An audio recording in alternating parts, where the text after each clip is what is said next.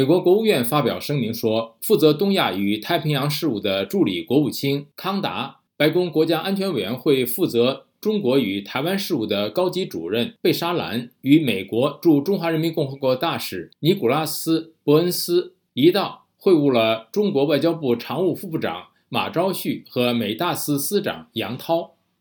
下面是宇宙分享美国之音的综合报道。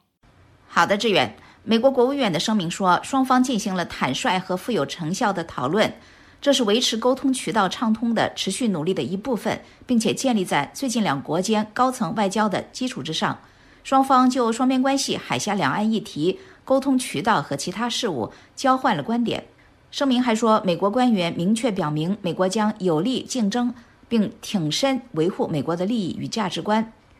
星期一早些时候，中国外交部发言人汪文斌在北京举行的例行记者会上，正式康达和贝沙兰当天上午与杨涛举行了会谈，并且将在当天下午会晤马朝旭。美方的声明提到了贝沙兰职务的全称，但是汪文斌只提到他是白宫国安会中国事务主任，略去了台湾。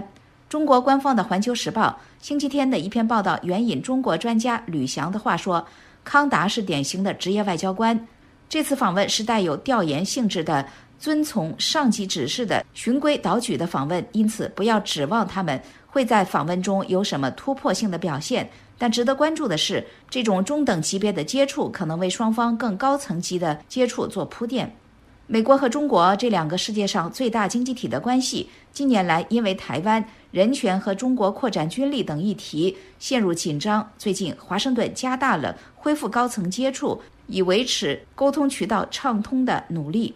康达的北京之行正值中国共产党政府武力镇压天安门民主运动三十四周年的敏感时期。美国国务卿安东尼·布林肯就六四事件三十四周年发表声明说：“我们不会忘记那天遇难的人们展现出来的勇气。”康达于六月四日抵达北京，正好是一九八九年中国军队镇压北京天安门广场示威者三十四周年。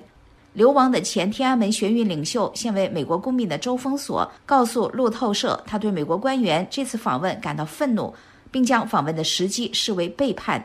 他说：“这无疑是在我们的伤口上撒盐。”而白宫国家安全发言人约翰·科比星期一在白宫记者会上说：“这是一次计划已久的旅行，日期就是这样定下的。”康达的出访行程将持续到六月十号，他将访问新西兰，并且参加美国和新西兰的战略安全对话。志远，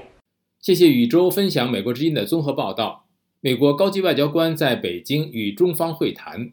了解更多新闻内容，请登录 voa chinese 点 com。